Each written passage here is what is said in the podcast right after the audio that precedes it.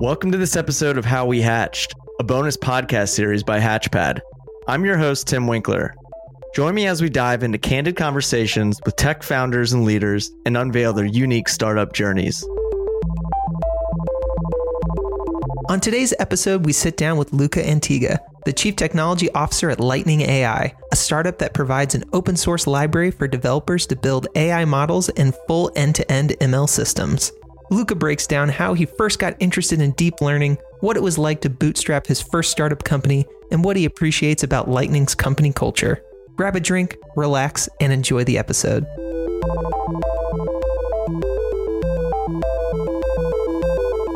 All right, well let's yeah let's jump into it. Make the most of uh of our time. So, um, Luca, thank you again for for joining us on on the pair program.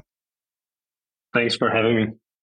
Course, yeah. And so this is um again a, a bonus episode of a mini series that we call How We Hatched.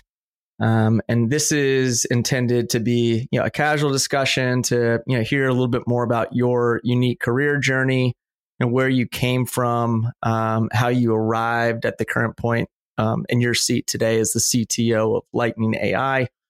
Um, so I always like to start by, you know, having you provide uh, just our listeners with a quick overview of of Lightning AI and, um, you know, uh, quick hit on on the problems that you are solving here. Yeah, for sure. So Lightning uh, comes from what was known before as Grid AI. So we recently rebranded in Lightning AI.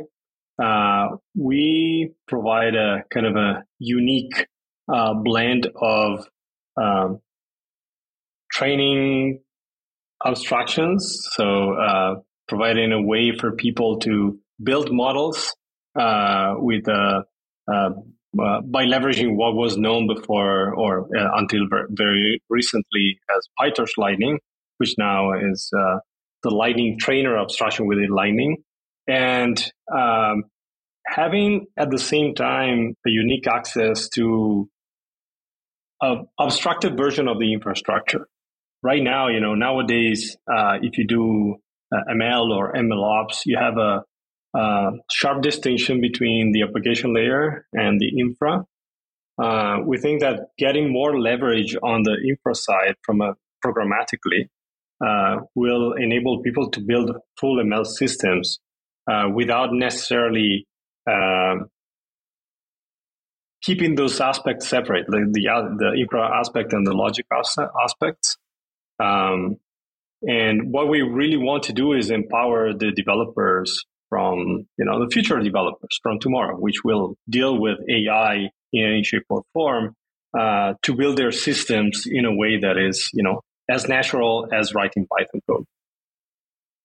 So this is what Lightning is about. It's it is a open source library. Uh, you can go to GitHub and see the framework, um, or uh, and it has a cloud counterpart, which is Lightning Cloud, where you can run your uh, ML systems, your Lightning apps, as we call them, uh, and deploy them really uh, effortlessly on the cloud or on Very your neat.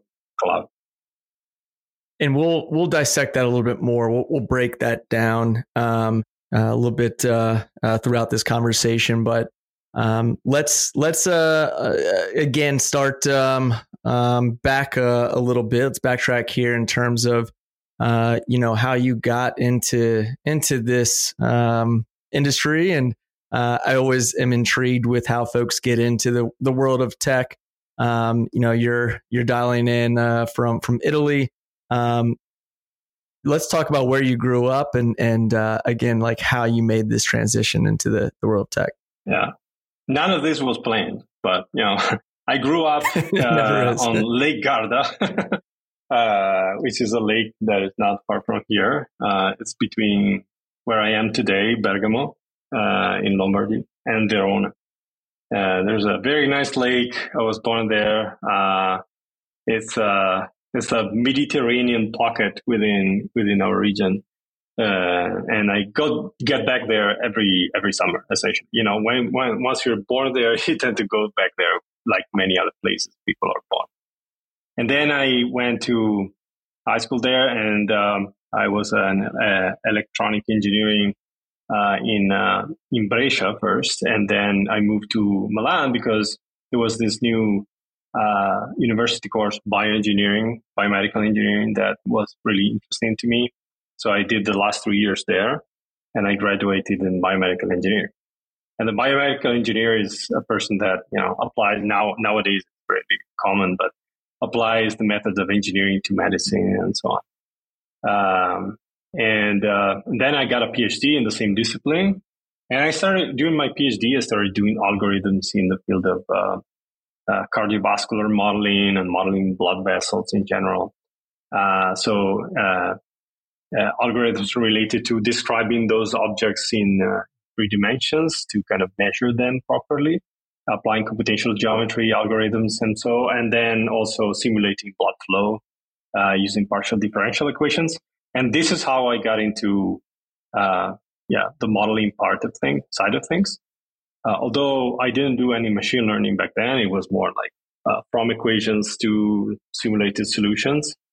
Uh, I did my postdoc in Canada, uh, in London, Ontario. I had a lot of fun there uh, in 2003 and short part of 2002 and 2003. And then I got back here and I, at a uh, research institute here in, in, Bergamo. And I started my own like small uh, unit, uh, small lab. And in 2009, I decided that I wanted to like see through and see like even more applied stuff. And I decided to, yeah, uh, start the, my own company and, you know, resign from my, from my job and um, a baby was coming. So this perfect time, right? To tell your wife, hey, I'm going to resign and I'm going to start my company. But she was uh, supportive of that. So we all decided to embark in this adventure. And I founded what is today a company of like uh, about 60 people here in Italy that today is, is doing applied AI. Uh, the company is called Orobix. Um, but we didn't do AI at the beginning. It was more, again, mathematical modeling and so on.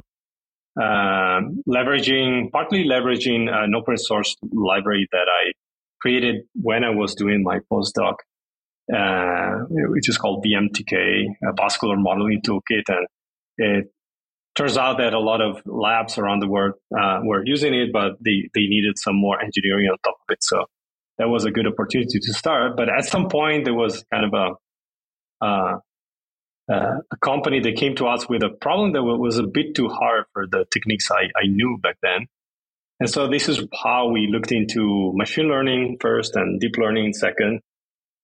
And we found out that using deep learning, and this was like 2014, uh, we could solve the problem much faster. And the what we actually created didn't have anything to do with the actual problem we wanted to solve. It was much more general. So we had this realization that, yeah, maybe we should do like applied AI, you know, from here. And so this is how aged 38, uh, I started to uh, get into deep learning. Uh, and that was a pretty wild ride because uh, I started like using, again, open source tools to do that and I got into you know contributing to PyTorch when it came out in 2017. Got to know the core team and uh, uh, built a few other things around deep learning, like Redis AI, and so on. And so at the end, we said, why don't we kind of start um, like a small company dedicated to technology that was Tensorwerks, which uh, was funded uh, in the state of New York as a spin-off from Orobix in 2019. And then shortly after, uh, we started working uh, with Grid AI. And this is how we met because uh, we wanted to try things out. Like uh, Grid wanted to try things out, some of the technology, you know, that we built for their product. And then we became a family. mm. And this is how I got here. So that's, in a few minutes, uh, my, my very serendipitous journey. That's great. Yeah, I'm gonna uh, I'm gonna break some of this down because it's it's a super unique, uh, you know, kind of zigzag journey. Um, you know, starting with the fact that you're a, you know, soon to be soon to be father, getting ready to uh, go and and and uh, did you bootstrap Orobix? Oh yeah, Yeah, okay. for sure. So this, like, is, we this is your like savings. Um, bootstrap for a long time. Yeah. Did Did you have a co-founder? Yes, of course. You know, um, we were three people at the time. One of them was my high school friend, who is currently the CEO uh, of Orobix, and then there was another person who was my first uh, master's stu- uh, thesis student back in 2000. Mm. and uh, and then uh, he decided to uh, go his own way in 2014. So my high school friend Pietro and and I I continued the adventure. And the um, the company uh, did it start as a services company at first, or were you building a product yeah, yeah, from the very beginning? No, no, no. Uh, we were services. We, I, am joking that the you know at the beginning we had competencies and like very vague ideas on what we wanted to do. So it's kind of uh, uh the way you don't want to start. Uh, but at the same time, it's the way I got to learn a ton of stuff. So yeah. at the beginning, it was a bit frightening, right? Because, you know, I was doing kind of well in research, uh, had my, you know, my papers, my, my stuff, uh, my collaborations. So it felt a bit like, uh, oh my God, what am I doing? Right. so mm-hmm. I have, you know, now I need to look for clients and so on. Like when you're on the other side, it looks like an adventure. Now, when you are in the adventure, you understand that there will be nights in which you stay up, like thinking, uh, you know, how, how you're going to get to, you know, the next few months. Yeah. Um, you know, for a VC funded company, it's a bit different, probably, mm-hmm. but for a bootstrap company, it's a constant, you know, struggle with, you know, will I make it to the end of the year or not? Um, but then we consistently did it and we grew uh, year over year. So that was a uh, so satisfying. I, have always I always like to ask this question because um, I think back to my own my own start uh, with with Hatch, and um, you know, it started as an independent consultant for a couple of years, um, really supporting you know small businesses and you know kind of working 80, 80 hour weeks uh, until I was able to get enough business to feel comfortable to hire somebody up. So I was always curious, like, you know, so you came out of this research lab and um, your co-founder, um, you know, probably had his his own connections as well. Did you have business already firmed up when you started Orobix? As like you had clients immediately ready to to support, or did you go in with no business and you both were kind of doing BD from scratch? Yeah, it's kind of the second thing, right? We, we I knew a lot of people that were using the software, uh, the open source stuff, and so on. So I figure, you know, I'll, they, they need help. I know that they, they need help, right? And they did. Uh, some of them did. Um, and then my co-founder as well had some, you know, connections and so on. But yeah, it was pretty like going back, probably we wouldn't have done it the same way. yeah. Like it was pretty adventurous, borderline uh, reckless. But at the same time, we needed to learn a lot. Like I personally still needed to learn a lot. Sure. So even, you know, going into a very structured adventure would have taken away the, like the breadth of things that we could do because we, I learned about, and, you know, back in 2009, there was this moment where a lot of database, NoSQL databases were coming out. So there was this, you know, everybody was kind of looking like they built their own database somehow. So that word was completely new to me. And then Heroku came out like in those years and I remember reading the page for Heroku and even like, I read this, but I, I didn't really literally understand anything about it. So it was a discovery every day. And then programming languages again, functional programming was something that I got passionate with, with Clojure and so on. So it was a constant discovery. Yeah, it was a very, very, very and, fun time and open source too was would you say that was still uh, you know somewhat fairly early stage when folks were doing you know open source work and opening up uh, their their repos yeah. and yeah yeah for sure i got first into open source in 20 uh, so 2004 uh, mm-hmm. so my library was released back then but i kind of learned it from uh, projects like vtk visualization toolkit which was what I was basing my library on, and ITK, which were uh, projects coming out from uh, not really GE, but there were people from GE in the medical space and visualization space that were kind of doing that. And they were doing it high quality. So they had all the dashboards for continuous integration and so on uh, back in 2000.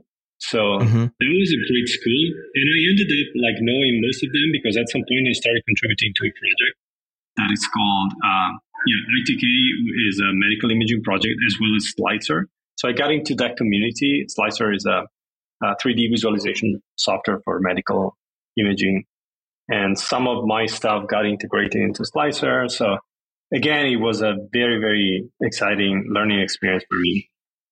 Yeah, and it's um, important to kind of touch on these parts of the story because you know when we think about what Lightning's doing, you know today, right, and and you're combining you know these pieces of open source, you're you're combining you know deep learning, um, you know these are the building blocks of what you know leads down this path of how um, you know you become a part of this this new organization yeah, yeah. years later.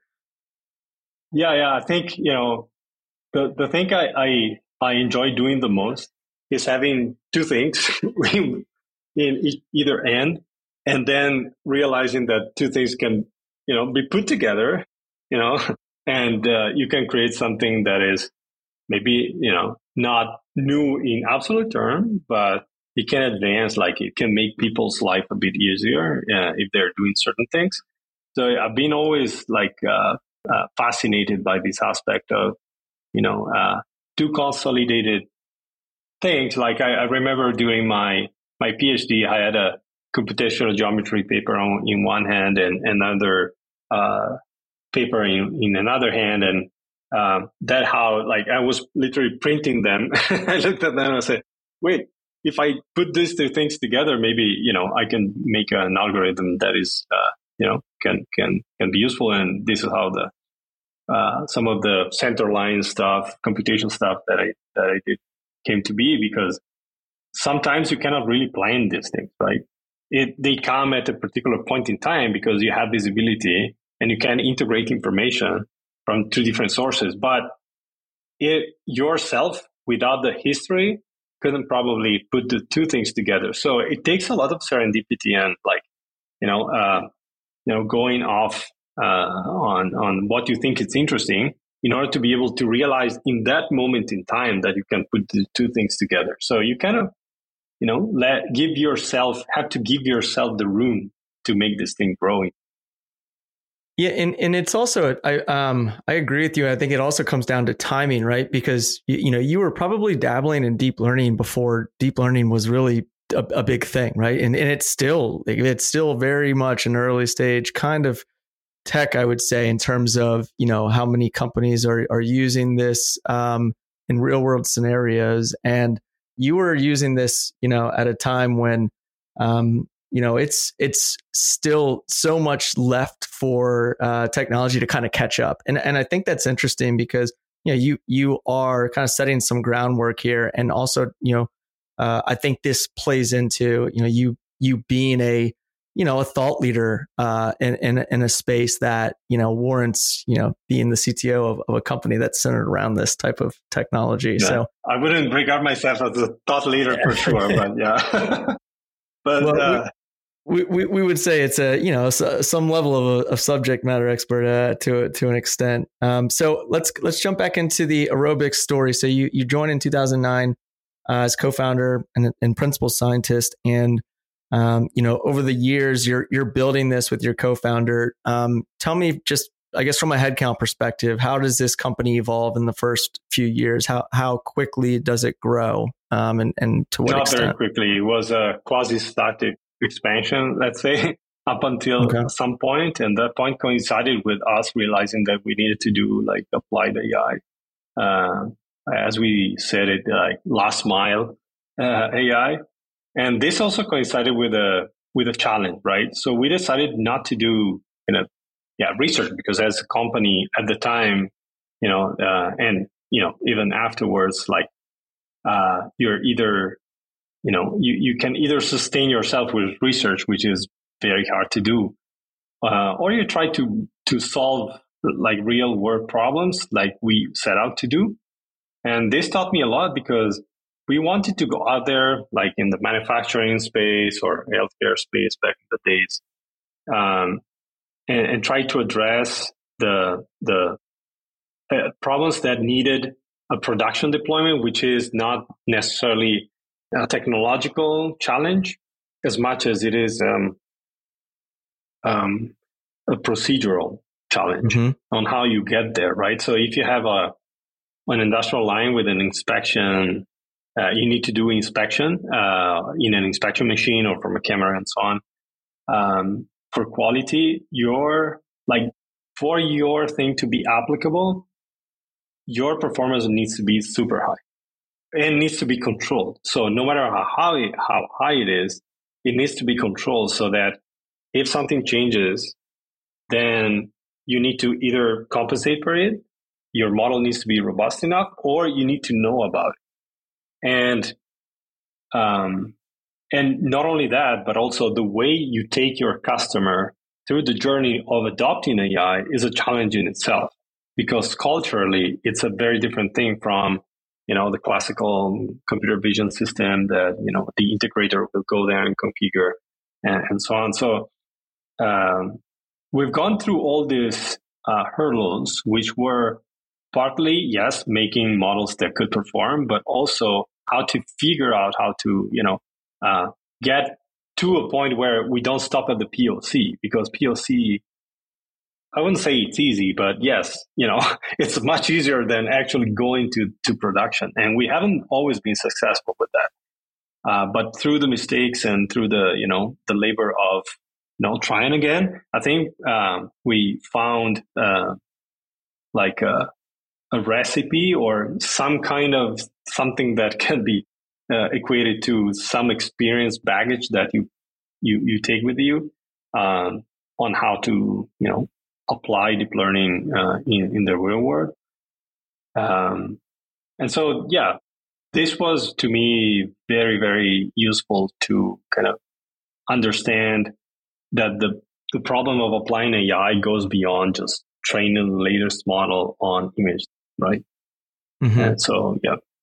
And you and you start to get exposure into how this is applied in different industries. So it's you know it, exactly. it was kind of and proven a little bit are. in the in the medical community, and then you you are in, uh, expanding this into other industries. And um, so, yeah. as you're uh, growing in this uh, in this startup, um, you're you're not only learning more about you know the technology, um, but how to be you know how to be a leader, uh, probably how to how to grow a team, um, how to keep them engaged, and uh, you were uh, a part of this uh, organization. Well, are you still a part of this this company today?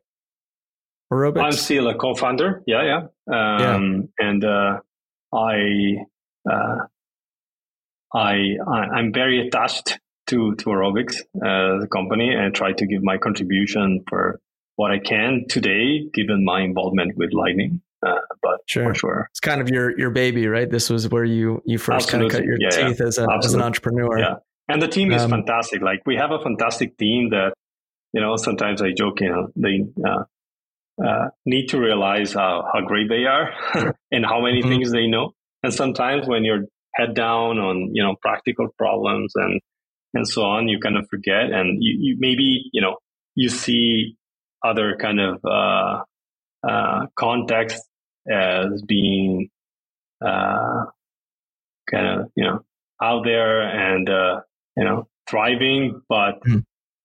it's, it's hard to recognize sometimes, uh, uh, how how many things you know and uh, how much value you, you can bring uh, to companies. So the, this is also something that I'm trying to do as part of an organization that has a visibility and so on to kind of uh, uh, create the opportunities for um, people working in, in Orobix to uh, to interact uh, with with companies like like Lightning, and uh, we started doing that this year. There were the conditions, and uh, I hope this comes uh, up as a uh, you know, opportunities for uh, applying things that we're developing in Lightning in context for which they weren't necessarily thought at the beginning. Sure. So I think yeah, it's there's a, unique, a, a unique, um, unique opportunity in terms of the you know you're straddling two two two you know, young companies, right? And through that, you know, connecting value between the two based on you you being kind yeah. of like this anchor relationship.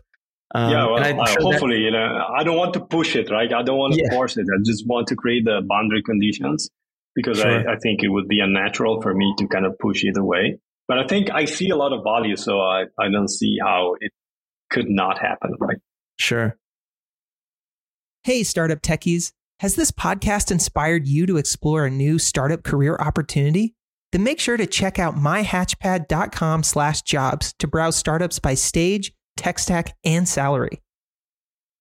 So getting back to the um, you know how how you get into lightning right so it's it, it sounds like um you know through Orobix uh there was a spinoff of a, a startup called Tensorwerk is that is that yep. accurate in, t- in 2019 yeah, exactly. and you serve as the ceo um and tell us what Tensorwerk uh is doing yeah yeah so um uh, so Orobix has a mission that is, you know, taking AI to the last mile, very applied. And so at the same time, a couple of years uh, earlier, I developed, um, I started tinkering with uh, PyTorch wasn't out yet uh, with TensorFlow and the concept of a database, how a database, which was something I looked into and I was very passionate with uh, and kind of still am uh, with Redis. Uh, you know, Salvatore Sanfilippo is one of the uh, the you know uh, most famous developers out there.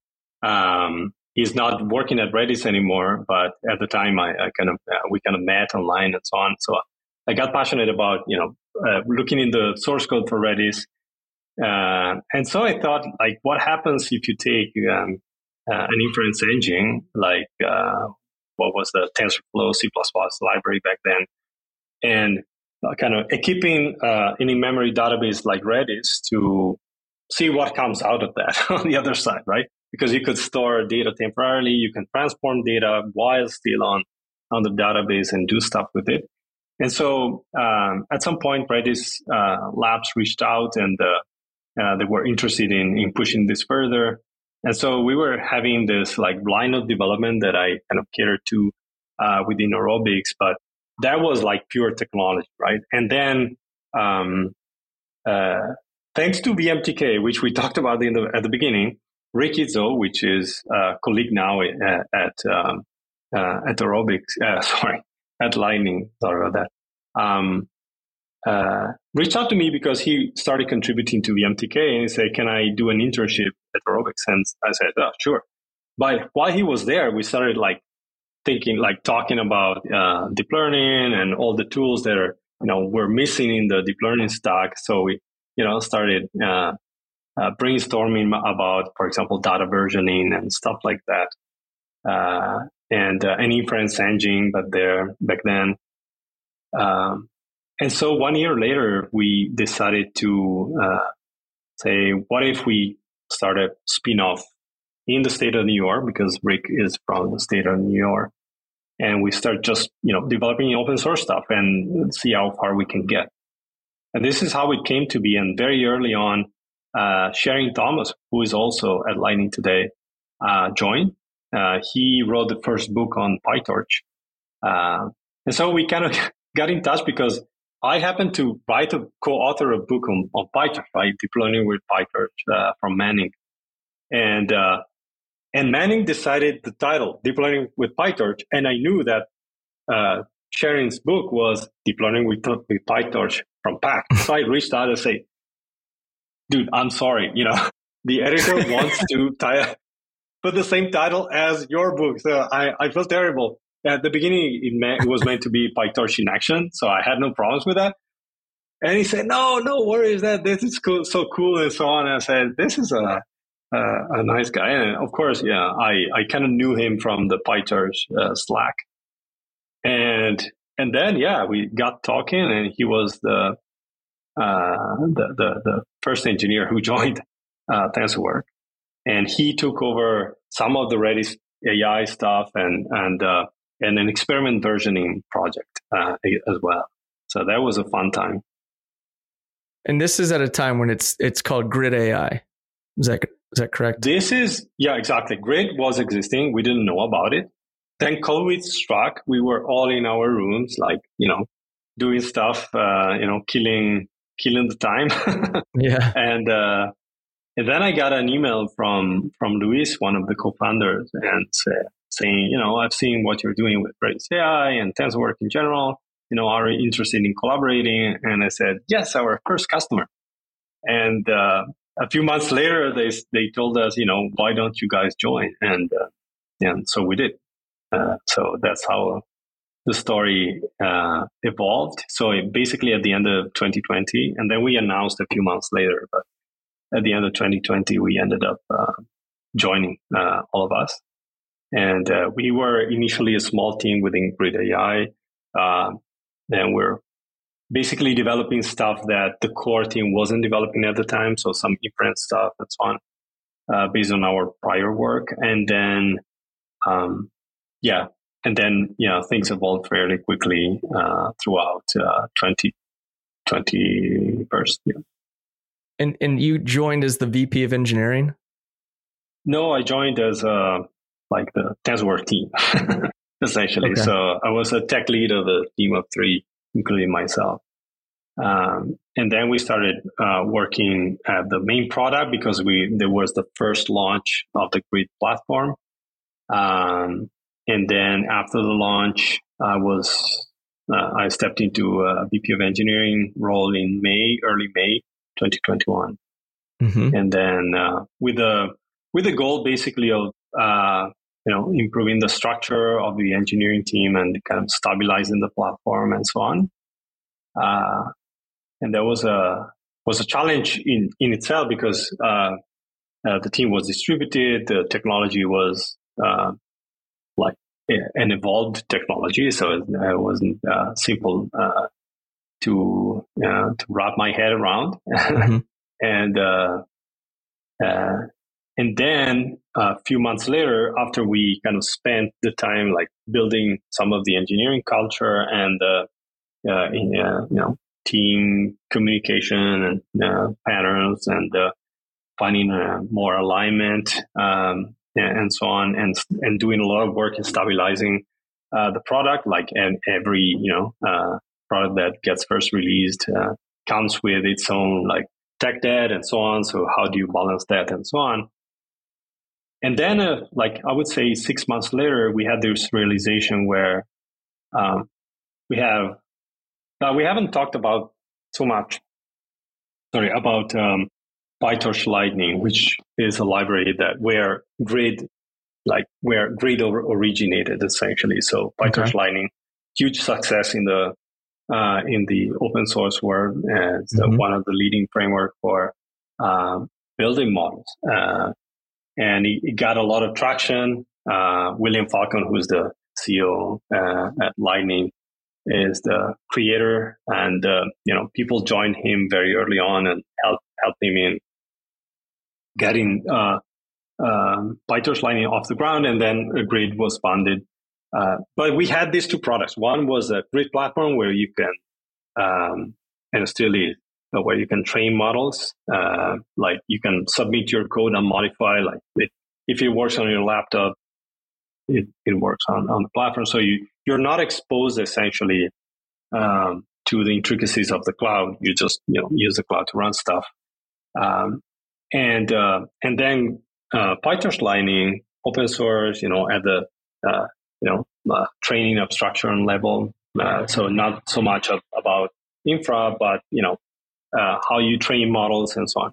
And we can maybe uh, dive a bit deeper into that. But there was a little like disconnect between the two. At least we felt that the the the journey was incomplete. So we built the Grid platform, and the Grid platform today powers Lightning uh, for, okay. for for a good part uh, as a compute abstraction. But we had a compute abstraction.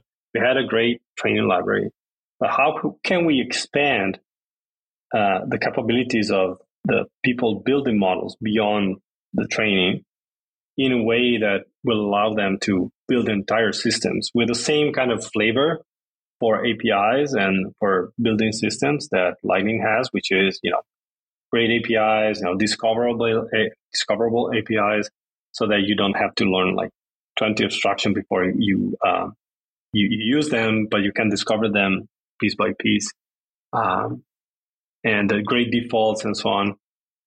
Uh, so this is how the idea for the more like the broader Lightning framework came out, and this was that was like the root problem that you were trying to to solve. Exactly to empower ML engineers and ML researchers to go beyond uh, model building itself, mm-hmm. because you know uh, uh, the like AI itself, creating with AI, building stuff with AI requires so many pieces nowadays um, that it's even hard to know what you should know. and most, sure. for the most part, you, you don't know what you don't know.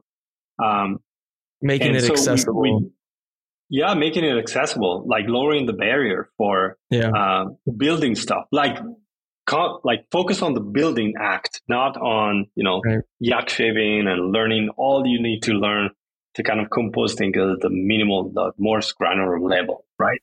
Like, how can we make it composable? How we, can we make people build on each other's like shoulders, right? Mm-hmm. So this is what we wanted to achieve, and uh, and this was like November, December, uh, and then we we got into this uh, you know new phase, and it, it was really exciting, and it was a uh, a very transformative experience to the point that we got from Grid AI to Lightning AI. Right. Because was, in fact, yeah, any, we. Uh, was there any funding that that you know was already on the table? I guess um, in this at this point that was helping with you know employing folks and and getting the team together and. So we announced our Series B very recently, um, and uh, uh, we we did our Series A earlier on. Mm-hmm. Uh, so for now, for, for us, uh, it was something we needed to do. Uh, we didn't come up with with Grid to be in the space of end to end training platform. Uh, what we wanted to be was always was uh, kind of transformative, like kind of generational product, like Lightning PyTorch Lightning was for, for training uh, to empower people to create. Like the creation act is what we're focused on. So if in the future creating software uh, will involve, like it will, uh, right. Uh, and it partially is, uh, the use of AI systems and so on, we want to empower developers tomorrow to to leverage these things in a like low code, like programmatic, in a programmatic way, so that you can build things without kind of necessarily wearing hundred hats in order to do that, right? To keep everything in one head. And it's really important because the moment you do that, then the moment you make this experience composable so that I can take something for some other person and don't and not care about uh, um, what uh, uh, uh what what what that thing is right uh, mm-hmm. inside and uh, but just have you know the, the ability to use it with something else. And you would argue you know this is what software is. Actually if you get into the ml world in the ml space that is not exactly the the thing that happens today. If you build a i don't know a DAG system it's pretty like the, the experience is pretty from scratch every time. Like then you can argue like you know there are ways of uh, of facilitating this task but it doesn't feel the same way as when you're building software in other domains. So, sure. yeah, and it's you know it's a group of folks that you're assembling that are I'd imagine are very much behind this this mission, right? Um, you know, we would equate it oh, to yeah. a it's a very mission driven company, um, and the folks that you're attracting are are very passionate about you know the, this problem that you're solving. Um, so I, to to to bring it back to to kind of like where things sit today, um, you know, what what is the um, lay of the land, I guess, from a from a tech perspective in terms of the you know who who you all are from a size and how the teams are kind of set up and distributed. I'm kind of curious to hear hear that uh, from you from you directly. Yeah. So uh, the transformation that we just came through, uh, came from, sorry, um, uh, also came with uh, like uh, with us reaching a, a level of maturity that recently increased by one notch. So last year I was VP of engineering. Uh, I was I, I, I pushed for creating three teams. One was the uh, frameworks team, so more on the open source side, PyTorch Lightning, and, and uh, the ecosystem, and the application team and the platform team. Application was everything from like microservices to front end and CLI. And then platform was everything related to compute. So compute facing. Um, so Kubernetes, uh, uh, you know, provisioning using Terraform and, uh, and cloud, uh, essentially cloud APIs. Uh, and there's a ton of complexity down there for sure. So that, that was one of the most challenging parts. Um, uh, and like as a, a, team structure, we had um, one manager per team. So it's kind of a simplified layout. Um, and we push for having every engineer, like simple things, like every engineer should uh, hear what they have to do from one person, not multiple, which is like, sounds like, uh, uh, like a no brainer, but sometimes, uh, communication patterns affect you, the way, you know, even people are aligned on, around what's important in a major way. So, uh, but at that point where we figured out where we wanted to go and what we wanted to do, uh, at the same time, I felt that it was a time for us at the end of this transformation to kind of um, uh, have access to people that had like a vast experience in scaling engineering team, mm-hmm. teams, which I haven't done, like past the scales that we're at. So I think there are certain situations in which you can build your own like experience based on your own mistakes, like the early days at Orobix, right? Um, sure. But some other situations in which it's better to kind of call the, the person that you know has done it at, at least two or three times uh, and so this is what we did. We, we looked for a VP of engineering and VP of product that could kind of uh, take us to the next level. And, and that was a very good move. Right now we're in the process of, uh, uh, you know, structuring and getting us organized for, um, for what's going to come in terms of organization. Um, and uh, so you were essentially hiring your yeah. backfill hiring somebody that's going to come and take in your place as VPE and and you know there's a there's a level of um you know just humbling yourself and saying like I'm not I know I'm not this person to oh, yeah. to scale this team. We need somebody who's yeah. got the chops that that really knows has been there in this type of role. Um, we see that Absolutely. common in a lot of startups of like kind of knowing when to fire yourself from one position and and and bring in somebody that is an expert in that specific s- stage. Yeah, yeah. I mean, you kind of feel it, right? So when where you kind of used common sense and your experience, and mm-hmm. that's like uh, you, you start seeing the shortcomings and uh, uh, and uh, without necessarily having things not work, but at the same time, kind of recognizing that um, you know if the scale increases past the critical point, the next critical point, then you won't you will not be the right uh, person for the job. Sure. Um, so that that's absolutely uh, absolutely essential to me uh, as an experience. And then I was lucky to kind of you know uh, uh, have the opportunity to to you know step in the CTO role, which allows me to kind of uh, having a very experienced VP of the engineer um, in the company to to play a more like cross functional function at the same time have the opportunity uh, to kind of contribute with uh, some of the technical stuff as well. So I mean, it's a it's it's a very lucky circumstance, I would say, at this point. Yeah, it's a it's a different way of of how many you know startups kind of start right they'll sometimes originally start with that cto kind of co-founder and um you know then they need to bring in a vp of engineering at a certain point where it's you know you kind of started in the vpe slot and you know went into the CTO slot. Um, yeah, yeah I w- I'm not a co-founder, right? So I I right. like I had a very like uh, non-classical induction in, into this. Uh, sure. But you know, with Will, we have uh, uh, we share a lot of the vision and uh, um, and and with the team as well. Like I, am very lucky uh, to to uh, work with amazingly talented individuals, like much beyond you know uh, what I can uh, I can provide myself. So right.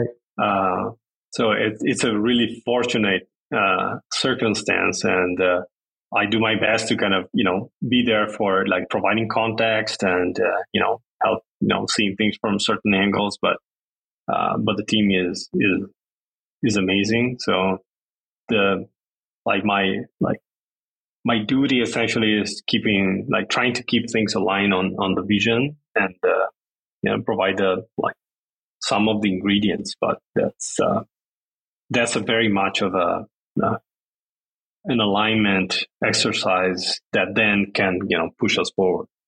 Um, sure. you know being aligned of course you know goes without saying comes with uh, uh, being able to make determinations independently because you know, you know, you, you're aligned, you, you know what you got. So, yeah, it's it's a super, uh, you know, it's it's a it's a challenge as you get bigger, um, ensuring like that vision gets trans transferred down uh, to others. And so, uh, I am is one of the questions I wanted to ask you. Um, but I real quick to bring it into into the current. So you guys received a Series B uh, recently. It was up about 40 million Series B. Um, and what is the headcount today of, of Lightning? It's about um, uh, 60 people, between 50 and 60 people.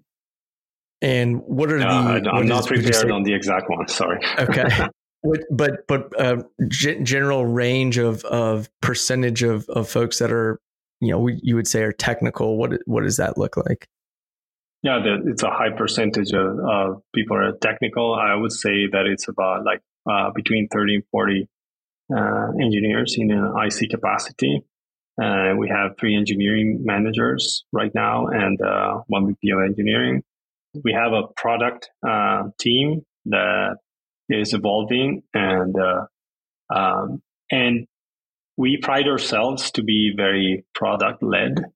Mm-hmm. So um, uh, even you know the sprint planning and, and so on. It's all well, road mapping goes without saying, but even you know at the sprint level, uh, we have a very very tight uh, cooperation between product and engineering to the point that I spent uh, more maybe more time with product than with engineering uh, at some point, uh, and it's like I think that that's a culture that I would like to kind of you know keep and uh, you know in- increase if possible. Yeah. So how do these teams collaborate if they're you know everybody's pretty distributed uh, globally? Um, how how, yeah. how, do you keep folks? Um, you know, I, I, guess everything from you know, does everybody have a certain you know time zone they need to kind of be on online and be available and you know stand ups and all of those things? Uh, how how are you all staying in, in sync? Yeah, it's a uh, it's a never evolving quest to find the best like equilibrium there. Um, we are spread indeed uh, in many time zones from India uh, or coming from uh, sorry from Japan, India, and then uh, uh, some Central Asia, and then Europe, East Coast, West Coast. Mm-hmm. And and in between, between the two coasts. Uh, so, we, but at the same time, we've been doing it forever. Like we've been well, forever in startup time, which is like uh, like one year and a half, uh, two years. But um, uh, so we require, yeah. I mean, we we kind of uh, find the time to be online uh, at a certain moments. Uh, different teams do it uh, slightly different right now, but we also have moments in which you know more like the whole of the company is online and uh, um, but we are also very uh, attentive, I would say, to you know balance, especially after the launch that we did. So before the launch was like every launch, um, you know, there was a big crunch time uh, in different capacities, but you know, everybody gave like 150% there uh, for a few weeks. But now we know that we're in for the for a game that uh, is fast paced. At the same time, it needs to be sustainable. So um, I I don't see it uh, as a net positive that uh, people are constantly always uh, online. So we try to actually cut down on on communicate chat communication, like Slack communication. Uh, recently, we decided to kind of keep it uh, moderate and uh, have more time to focus and so on, and have a more asynchronous way of communicating.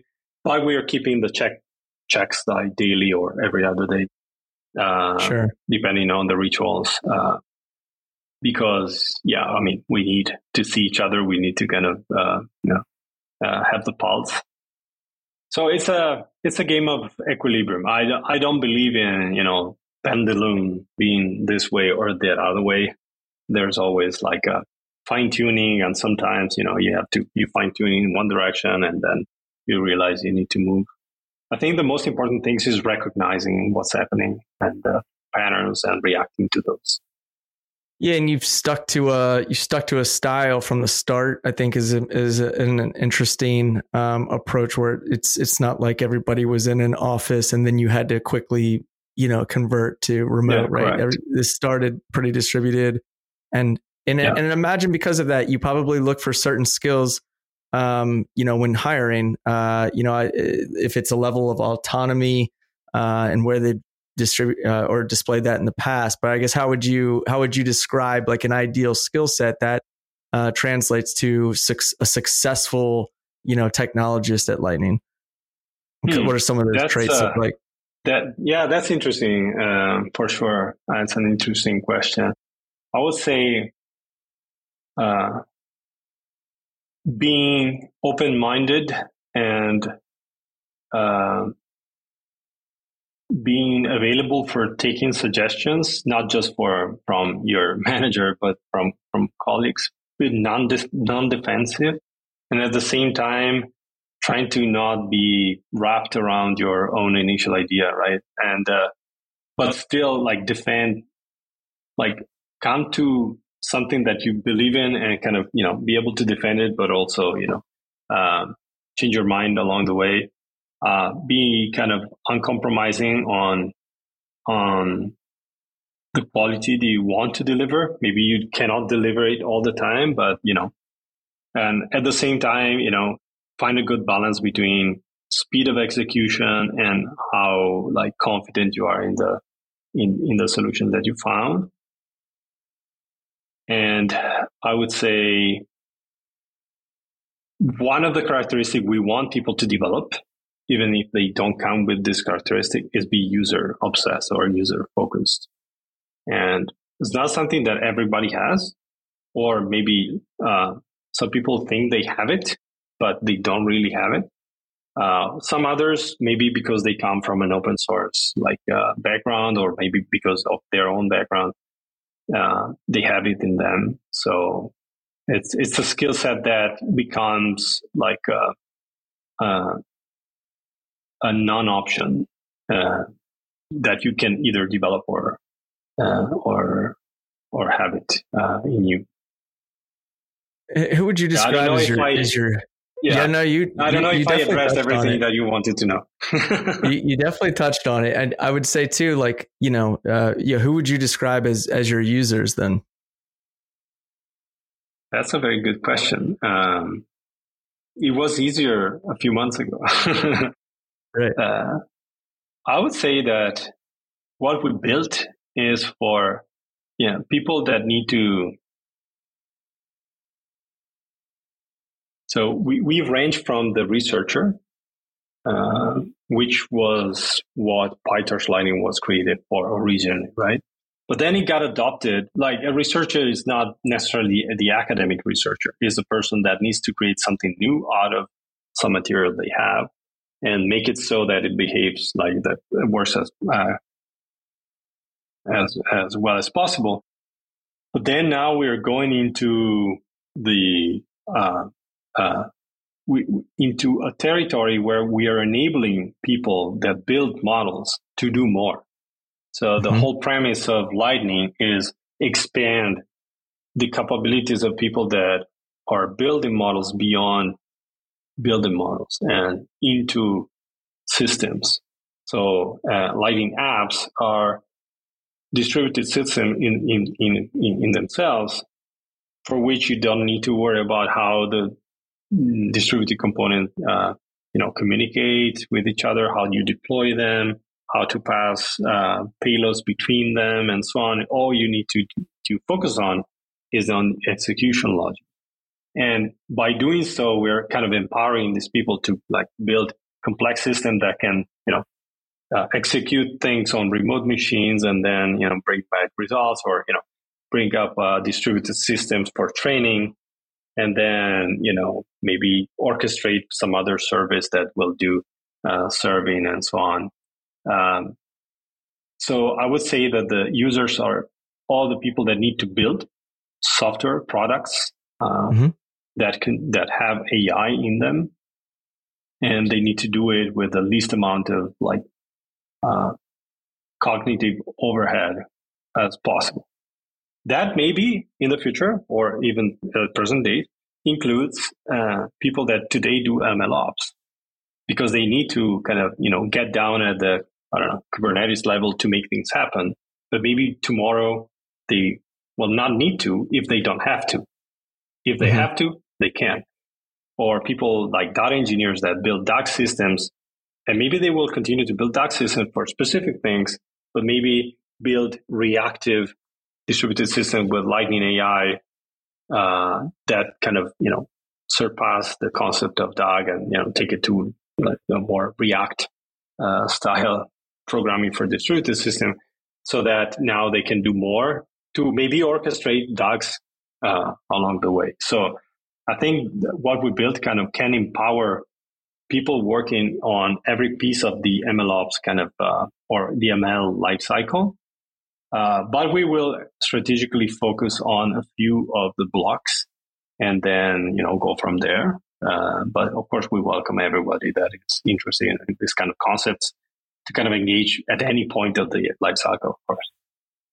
Well, I think this comes back to the the root of you know you're you hire folks that are um, obsessed with the mission um, uh, of what you're doing, and so you want folks that are user obsessed, right? They're building for the users, and the good news is you know they're you're hiring those builders that are built that are building for other builders, right? So it's easy to kind of connect those dots of yeah, you know when you when you're bringing somebody on. For one, I would imagine you know you're you're you're attracting a certain type of engineer um, uh, because they see that and they probably used a lot of some of these tools and they they get excited about that. So you know you you know when when you compare you know what Lightning is as a as a company versus you know maybe it, there's this you know just I call it just this generic little B2C app that's out there like a fintech type of app.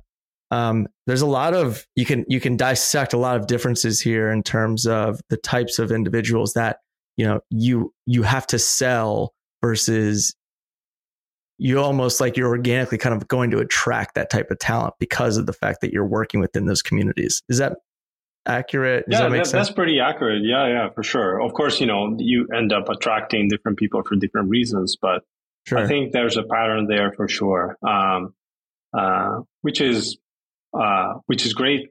And it's, I think it's going to kind of uh, increase in the future as we, our footprint will, uh, will kind of expand into other parts of the life cycle, but with the same kind of imprinting, right? Sure. Um, I like what you said about, you know, builders that build for other builders. At the same time, Lightning apps that we're building today will be uh, useful in themselves mm-hmm. uh, because they are themselves products, right? So right now you can actually build a product on our uh, uh, platform, and it can be open source or can be closed source, right? So you can actually, you know, speed up the time from an idea to where you have the system actually running and doing thing. Um, and so, like all the people that are using Grid today uh, will have the opportunity to do much of the of similar things in uh, in uh, in Lightning, with the added benefit that now they will have an extensible platform that mm-hmm. will allow them to code their way to greater complexity instead of patching things up with bash scripts uh, here and there, mm-hmm. right? So um, yeah, I, I, think it like that's why I'm, I'm really excited because you know uh, when you can leverage mechanisms like composition and so on, uh, that's where some of the magic magic can happen, and you know, and the tools go beyond what you initially you know thought they they would have to do. So that's a magic thing, and I hope it happens this time as well. And it sounds like so you guys have um, some exciting ideas about you know how the product should evolve, some of the the, the features. Um, what what would you say are, are is one of the the bigger challenges that you face going into the the next say 12 months and it doesn't necessarily have to be pure technical you know you can you can look at this from a, a simple growth perspective. Yeah, yeah. Yeah, I'm curious on very seldom or purely technical. Anything yeah, that keeps sure. you up at night uh, when you think about you know the next 12 months of growth? Well, you know, luckily I am a very sound sleeper. so yeah, I have I very seldom stayed up at night. But um, I was gonna say I, uh, I, take a lot of melatonin, so it, it, it kind of helps me when I think through our, absolutely, our yeah, you need to sleep, right? Yeah, absolutely. Um, so um, I think my the main thing you we, you need to do, which is easier said than done, is to achieve the right amount of focus. Um, because you know the moment you can do a lot of things, it doesn't mean that you need to do them all at once, right? And but of course, you know this comes with the, the choice of what to do first and what to do next. And so how you sequence things needs to be a, a, something that you kind of, you know, try, have trust in to the point that you, you want, you know, like make abrupt changes if you see conditions like morphing like in the vicinity of where they were. Of course, they, if they, if everything changes, you need to reconsider your strategy. Uh, but keeping the focus is, uh, also means that you can deliver products with a higher and higher quality and so on. So it's, I think it's the, like I, we are in a very fortunate position right now because, you know, we have a, a product we truly believe in, which we think is transformative. We need to get, you know, more people using it and, you know, more industry, uh, uh, trying it out and so on. So it's a good problem to have. Um, and so we need to keep like this kind of mindset, but at the same time, you know, have our own kind of idea on how to kind of do what we, what I said at the beginning, which is empower the users that believe in us today that use uh, PyTorch Lightning in the industry and in the community to do more and more.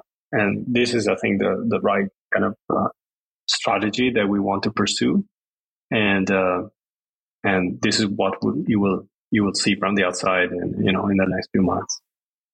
Very cool. Um, you know I, I i did some some digging um, on your careers page and I, I have to give you a compliment in terms of maybe one of the most thorough job descriptions i've ever seen uh, was some that came from you know your all's i don't know if it's your people team is doing a fantastic job with this but um, you know it's uh, it's very clear um, that you take care of your your team members uh, through benefits and perks. Um, talk to me about you know from a culture perspective. You know what what do you love about Lightning's culture? I think that, well, first of all, the job descriptions and so on. Yeah, we have an amazing uh, people team, as we have uh, amazing uh, marketing team, product, and so on, uh, sales and support. So uh, I think the, the thing I value the most is really, you know, uh, being around such, you know, uh, nice and dedicated people. So, uh, and I put nice first and dedicated mm-hmm. second because I think, you know, it must be a pleasure to kind of you know go like take the journey together because it's you know much of it is the journey you know and of course we want we are on a mission and so on but you really need to enjoy every day um, so from a culture i would standpoint i would say this is very related what i just said is very related to the culture part right? So uh, and sometimes it's hard you know? Uh, you're faced with challenges with hard decisions and so on. So it's not always like uh, kumbaya right? But at mm-hmm. the same time you know there's a trust that we uh, that i think we developed uh, in each other uh, that allows us to speak freely about problems but not you know do it in a pretentious way like you know politicking your way through things, but you know, in a very candid way. So uh, I think that that to me, aside from you know being user obsessed and so on, is the culture we want to maintain moving forward. So the good thing about this is that people that are not a culture fit stick out like a sore thumb, right? Mm-hmm. Because you know they they it's it's really evident. Then certain dynamics come out, and uh, they're really easy to spot. And I wouldn't say again with the pendulum, right? Radical candor is yes, it's nice in theory, but sometimes you know you need to kind of figure things out in a in a in a small group of people, and then kind of know uh, lead or take like prepare uh, others to listen to the story without like exposing everyone at the same time to the same thing because not everyone is prepared to listen to something. Usually, when you tell something to someone, you need to have done the prep work before to kind of, you know, prepare the context for, for, for that something to be received in, in, a, in a good way. And I experimented it in my past where I was kind of, you know, pushing a vision, but uh, uh, I, I remember a few people weren't prepared for it. And you, you can see that uh, it's not getting on the other side. Uh, either like it's devoid of content or it's actually a different content uh, gets on the other side. And it's not because they people are not good listeners. It's not before, because you, you, you don't talk correctly, but you didn't do the prep work. That taking the people to a place where you, they could listen to you. So I think there's uh, having this kind of transparency is good, provided that you do the prep work. And so this is something I I I I, I take at heart. Uh, so mm-hmm. uh, and I uh, try to kind of uh, you know um, I I think this is shared with the managers that we have. So I don't want to take any credit there, but I think it's a it's a common kind of uh, culture and something we try to facilitate. Sure. Uh, because context is, you know, so important to translate in, in, in the correct way. And when, when there is, and there, where, where's this like uh, opportunity to be very uh, open and at the same time respectful, uh, that's where you, you, you know, you, you, you feel like you're uh, a team that yeah, can do anything at that point. Yeah, I mean, it it also always you know it has to it has to start from the top down as well, right? Um, you know that that leadership has to kind of embody some of those values and hire you know with that intention. Otherwise, it's easy Absolutely. for for you to lose that culture um, early on. So, and I think another thing that stands out too is you know you all are a globally distributed team, so you're getting you're getting a lot of you know a, a diverse crew coming in that is coming from all walks of life. And, you know, I think there's something really fascinating about that. Um, I think people, you know, they, they want to, you know, they want that, you know, I think it's obviously something that every company needs to be mindful of, you know, in this day and age is, you know, uh, hiring, um, you know, a, d- a diverse team and, and knowing like the, the, the stats are out there that, you know, it's, it's, it converts to success more so than if you, if you don't do that. So um, you all are hiring, um, know, literally around the globe, uh, and uh, because of that, you know, you're bringing in a a really diverse crew, which I think you know just creates a, a little bit more of a, a, an interesting culture, right? So.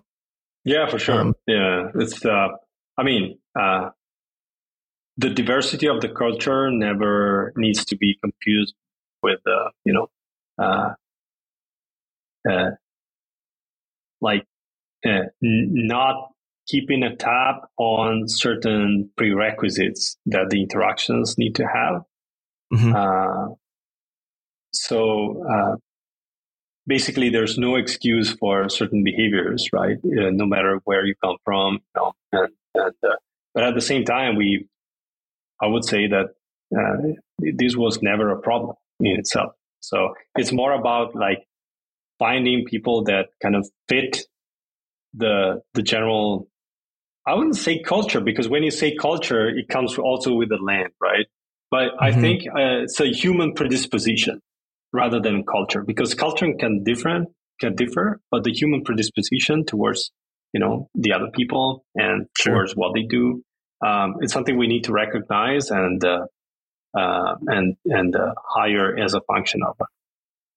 It's one of the easy. It, it sounds like a very simple thing. It's in fact, it's something that we kind of embody here at Hatch too. It's like we just, I just hire nice people. I don't want to hire jerks, and that's it's that. It sounds like so simple to say out loud, but um, the reality is, you know, everybody here, you know, it treats everybody with a certain level of respect. Um, nobody, you know, has you know too much of a guard up, right? We don't take ourselves too seriously. These are the types of things that, and I speak with every person that you know that we bring on as well like i we're, we're fortunate to be at a size right we're you know small enough to where that's not not an obstacle um, and so it's it's really easy to to kind of con- continue to bring in these types of individuals and it sounds like you know that that, that just kind of struck a bell with me when you said like we, we hire nice people like it's it's a it's a theme right? It should it shouldn't you, you don't want to bring in folks that are gonna um you know all it takes mean, it's is one much harder to correct for that right? It's much harder to correct for bad behavior than for the fact that you don't know Kubernetes API, right? right. Of course, if you have a, are a bad coder, probably you won't be hired, but it's also on us to recognize that. But yeah. Yeah, but it all it takes is one one bad apple to spoil spoil the bunch. So yeah, um, it's so hard, you know, and it's so hard to kind of you know get back to where you want it to be, because then yeah. you know it's a lot of uh, domino effect I've seen it happening sometimes. So it's um, uh, not particularly, you know, not in this particular case, but uh, there are some situations that you know are really hard to recover, or sometimes they're kind of easier than expected to recover. But it's always a big unknown. It's a big risk. So sure, um, yeah. I, I want to close with, um, you know, you, you all uh, are growing and i'd love to just you know if you want to kind of spitball the types of roles that you're you're currently you know kind of hiring for um, at lightning um, and then we can kind of wrap it up and close from there. Yeah so uh, we are growing let's say with a for now with a low pace but we're certainly looking for for people.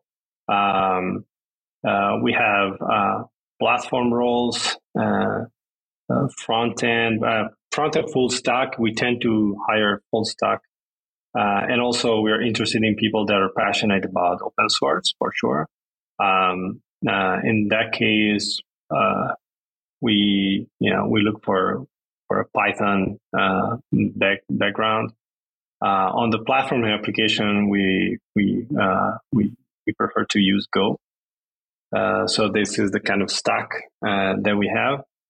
Um, and uh, let's say there's a lot to build, and as a function of what we will build uh, as a sequence of know, things that we will tackle, um, there will be opportunities also from people from other backgrounds that are not like ML researchers. Um, uh, that uh, will help us, for example, in the you know uh, uh, data engineering space and so on, a bit uh, more in the future. That will you know need to help us kind of you know uh, expand into territories that we uh, we haven't you know, particularly been in in the in the recent past. so we are also kind of we already have people of, from that background, but you know, it's something that we might also, you know, uh, want to grow more. Very nice. And um, I'd imagine these are these positions are, are showcased on your careers page. We can include that in the in the show notes as well.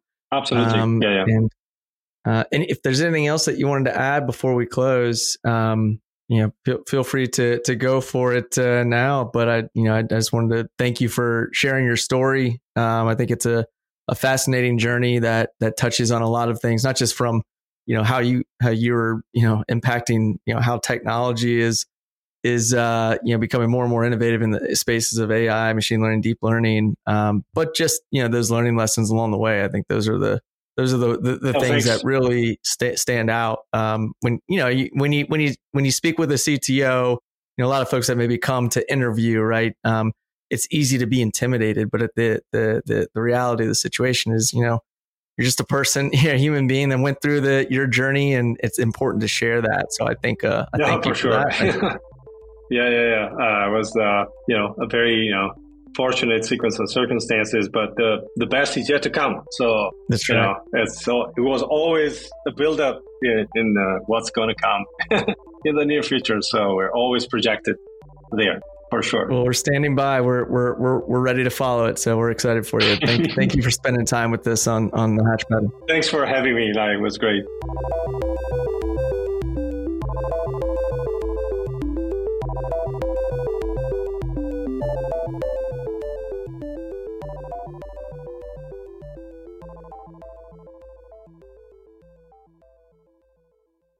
Are you a startup founder or tech leader looking to grow your engineering or product teams? If so, Hatch IT could be a partner worth exploring. We've helped hundreds of startups scale their tech teams with relational and marketing driven recruiting solutions. Check out hatchit.io slash hire to learn more about how we can help your teams grow.